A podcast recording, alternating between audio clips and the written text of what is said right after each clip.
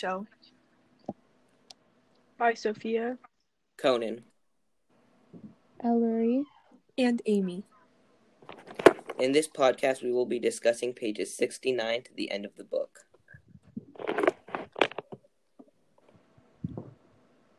Our first discussion question is Why do you think the author told the reader that the people who stayed in the infirmary were liberated soon after Ellie and his father left?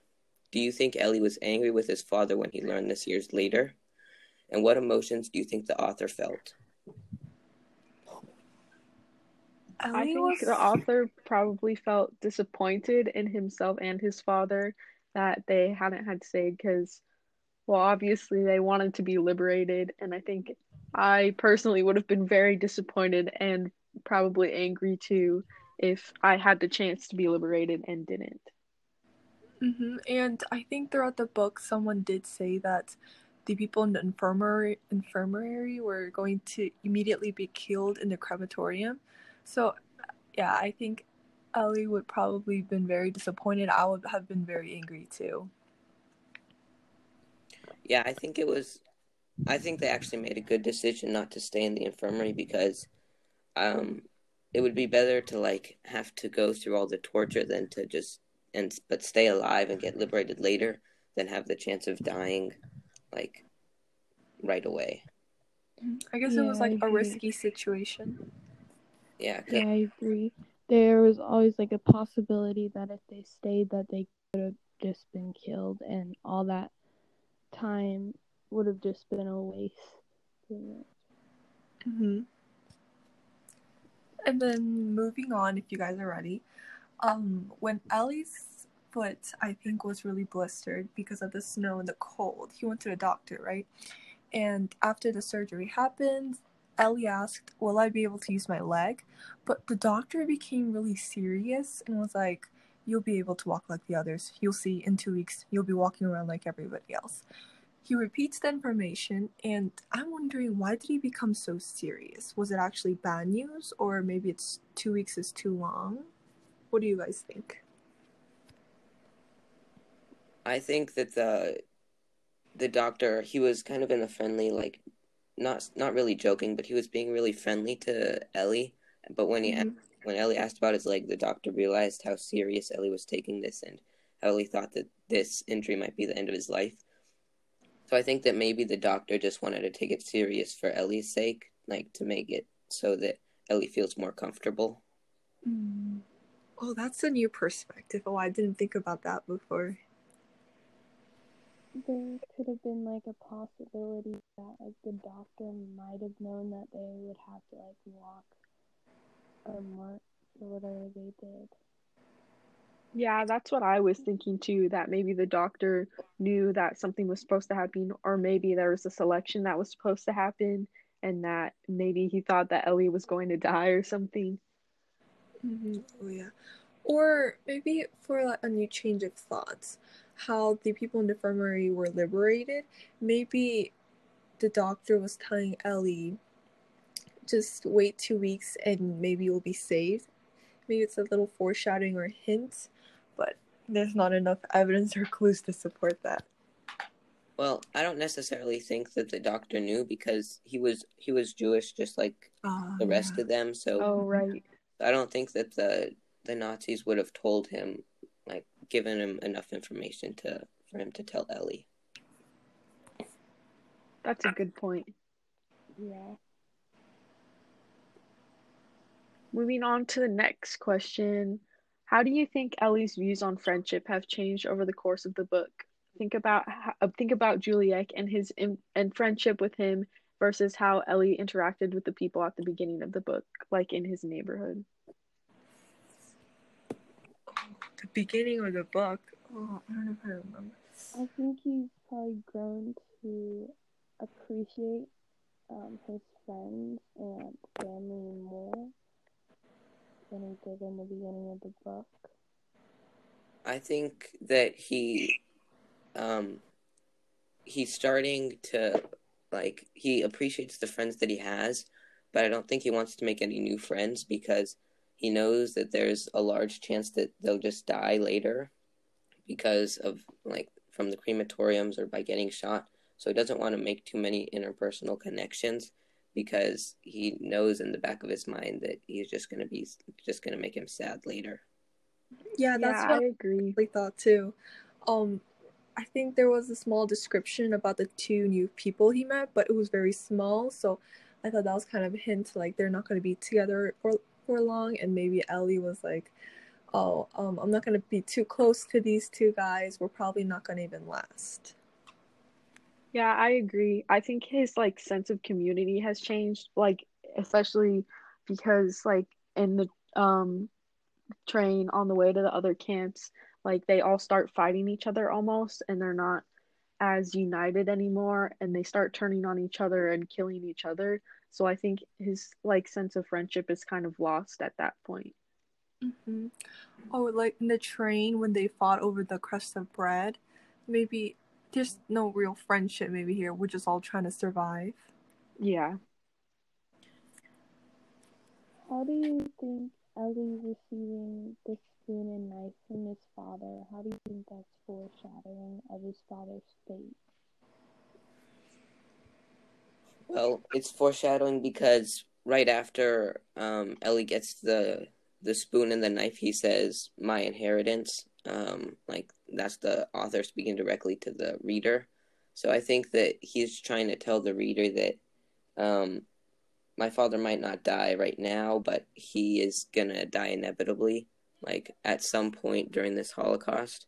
And also at the beginning of the book, um, he says, um, "Then what did you die of, father?" or something like that. When the father's talking about the star. Um, the- Oh yeah, uh-huh, in the book. yeah, so I think that also is foreshadowing of what happens towards the end of the book. I think not not only does it foreshadow his father's fate, but it also shows what his father is thinking. So obviously his father's thoughts were I'm going to die. I'm obviously going to not make it, so I should probably give Ellie the spoon and the knife. Yeah, his father didn't really think he'd pass like the second step. Yeah, I think it kind of shows that his father knew his fate um like from the start and he knew he wasn't going to make it all the way. Mm-hmm. Yeah, I think the father knew in the back of his mind that even if he didn't die right at that moment, that he would die inevitably before Ellie did because he's older and he was getting weaker much faster than Ellie was. All right, on to the next question. So on page 85, the author says, I hate my body. Then in the last paragraph of the book, he says, um, One day when I was able to get up, I decided to look at myself in the mirror on the opposite wall. I had not seen myself since the ghetto. From the, from the depths of the mirror, a corpse was contemplating me. The look in the eyes as he gazed at me has never left me. What do you th- how do you think these two lines add to the story in a whole? I think this kind of like adds to like the comparison between how Ellie's life was and how um, it turned out to be in the end of the book. Um, so it kind of shows how he goes from like a more or less a happy kid, and then he goes through all these traumatic events, and now he's looking in the mirror, and it's kind of almost seems like it's a different person to him, which it is in a sense. Yeah, he's probably really shocked because, like um, it said in the book, it was the first time he saw a mirror. So he was probably shocked how much he changed over time from when before this situation happened. Yeah, because in the ghetto, he he was still with his family and he he was living with his mom and his sister and Mhm. his father and he like he still thought they still had hope that not everything not like they still had hope that they would get through this without having to go to the concentration camps or the Nazis ever really reaching them like hurting them but then like through the course of the like through the events his entire like way of thinking has changed Yeah, that's Yeah. actually a really good point.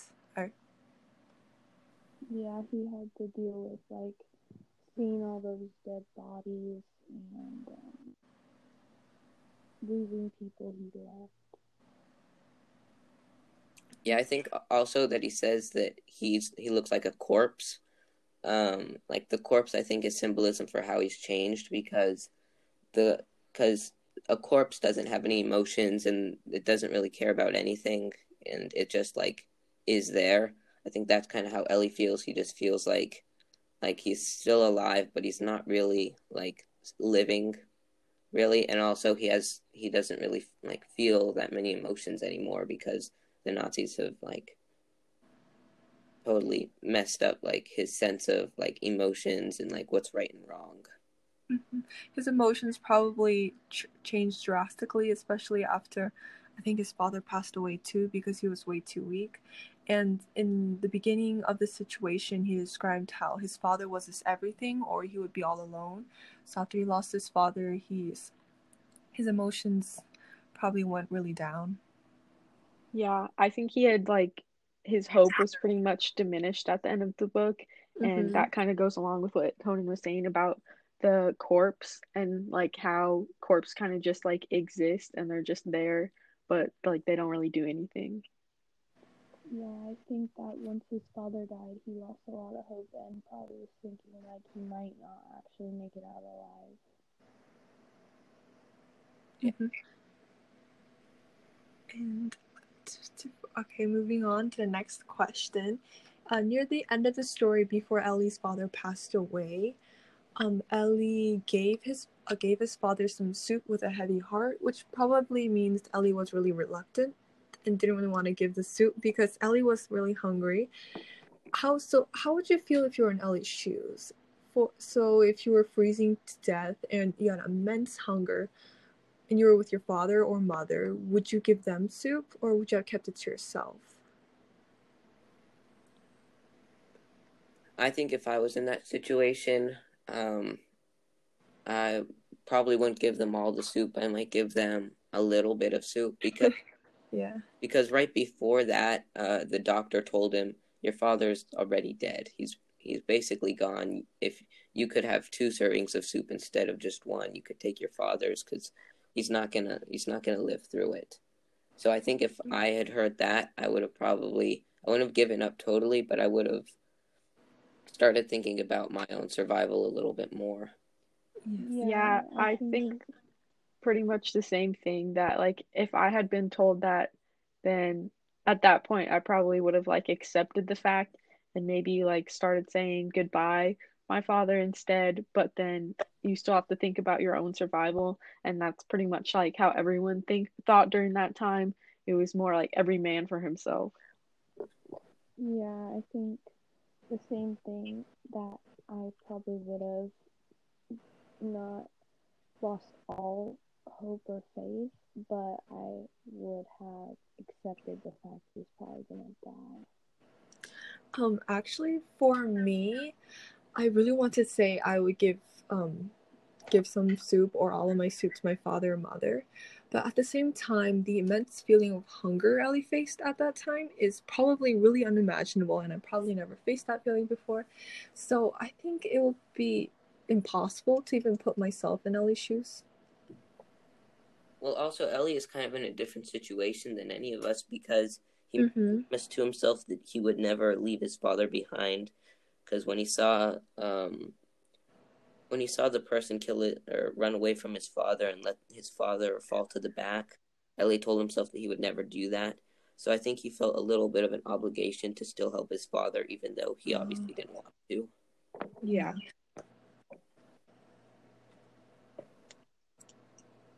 moving on to the next question. Why do you think it's important to have literature and documentation of these hard topics? And if you were in this situation would you feel comfortable talking about it after going through all of these traumatic events? Well, having uh, literature and documentation of this is basically history, and if we don't learn about this, about what how what these people did, what these people went through, there's a chance that it might, you know, happen again, which is a really dangerous situation. Uh, I'm not sure if I'd feel comfortable talking about it like at first, but maybe as like time go went on or whatever, um, I'd start to feel more comfortable talking to it because documentation is like important so that um, history like doesn't repeat itself. Yeah, I think it would be really hard to talk about it for like for a really long time, but I think after a few years you would think about and be like, I never want this to happen to another human being. So I I think I would eventually write and talk about it and tell people about what happened and try to convince everyone to never let it happen again. But I think it would be a long time before I was able to do that. Yeah, I agree. And I think it's really important to learn about these events so that they don't happen again. Um, like, but at the same time, there's like genocides going on right now. Um, Mhm. but I think that you can take what you learn from like the Holocaust and everything and apply it to that situation so it doesn't grow into this like huge thing that it did, like with the Nazis and the Jews. I actually kind of half disagree with this, um, with what you guys said. Of course, um, I agree with what you guys said about being uncomfortable for the first, the first few times talking about it. But I don't think I would ever feel comfortable talking about it ever. Even a couple of years, years past, I think I would still feel uncomfortable or really sad talking about it because this was such a big situation. Yeah, I can definitely see that. I think a lot of people definitely felt uncomfortable because a lot of people didn't talk about it after. Um, but I think it just kind of depends on the person and how you Mhm. would handle the situation. Mm-hmm. I think that it would be hard to relive it, but like during that time, like even now, there's people who still think that the Holocaust wasn't really that bad, and there were only a few people. Which is really, really bad thinking. Yeah. Yeah. So if someone was saying that, I would try to inform everybody what happened to me and be like, no, it wasn't this little thing. There was like hundreds of thousands of people who died, and I would if I if I was in Ellie's shoes and I heard someone say, "Oh, this isn't really a, it wasn't really a big deal," I think that would definitely compel me to act and and like better inform the public. Mhm. Yeah, and I think also reading like the stories like firsthand because like you hear about like all the deaths that happen and all the events that happen, but like it's kind of hard to put yourself in those people's shoes because like I- I've never experienced anything like remotely close to that, but reading the story kind of makes it easier to like see things from their perspective and actually see the extent of how bad things were. Mhm. Mm-hmm. How do you think like the Jewish holidays make it harder for Ellie and other people in the camp to keep faith and still believe? Um, I think that the the holiday where they had to fast, I think that that holiday kind of made a lot of people come to like realize what kind of like like realize that God isn't really with them right now. And I think that all the people like Ellie who didn't fast, that was kind of the point in which they gave up hope pretty much that God would ever really help them. And there were a couple of people who were still praising God, who were saying He's the Almighty. I think there was a quote in the book somewhere. And um, Ellie's obvious reaction was, "There is no God. Um, then why would He let let this happen? He wouldn't let this happen. What's wrong with him? His justice is completely wrong, and all that stuff." Yeah, I Yeah, I think the Jewish holidays would probably make it harder to have hope and everything because it's kind of just like a reminder of what they've lost and what they don't have mm-hmm. at the moment. So I think it would probably be more depressing than anything else. yeah. I think depressing because they mm. would think about like the holiday before the Holocaust was happening. They'd be like, "Oh, it didn't used to be that big of a deal to fast because it's not like we were almost starving to death, so fasting for one day wasn't that big of a deal." But now fasting for a day is like life and death for them. Yeah, I also think like Ellie throughout the whole book he started to grow more angry and like frustrated with God. So when like the Jewish holidays came, his like frustration just got even worse because he didn't know whether he like he should still believe or whatever, and or whether he should actually just give up faith. Or maybe even on the other hand, maybe the Jewish holidays actually increased some faith or hope for some people. This maybe for like a handful of people because I know that most were a little were still angry and lost hope. But maybe for some, it brought a little more faith to them since they were celebrating a holiday.